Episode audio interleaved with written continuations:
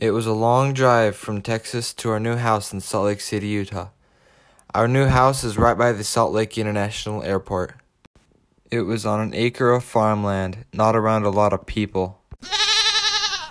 I guess that's why my parents picked it, because nobody knew about the location. It is tucked away in the middle of nowhere.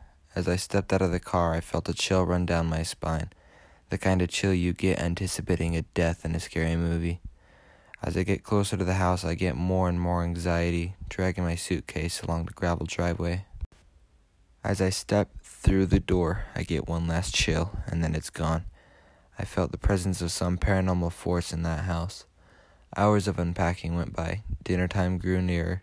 As we eat dinner, we talk about what we thought of the house. After supper, everyone calls it a night. I secure all the bolts on all the doors. I finally get into my bed.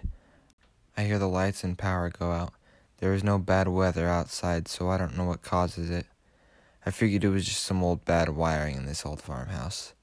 I decided to light a candle. The candle is not going to be long enough to last all night, so I blow it out and lie down on my bed in total darkness. Soon, I fall asleep. In the middle of the night, I am woken up by a strange sound.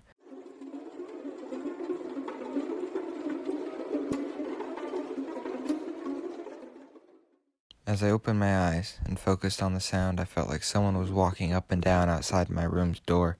I can hear it. My heart begins pumping out of my chest uncontrollably. As I walk up to the door and lay down on the floor, I look under the doorway to see what is making that noise.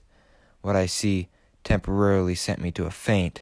Before fainting, I had a glimpse of a woman's cold feet standing with her back towards the door I was looking under. I backed up from the door in astonishment. The door flew open, ramming the doorknob through the wall.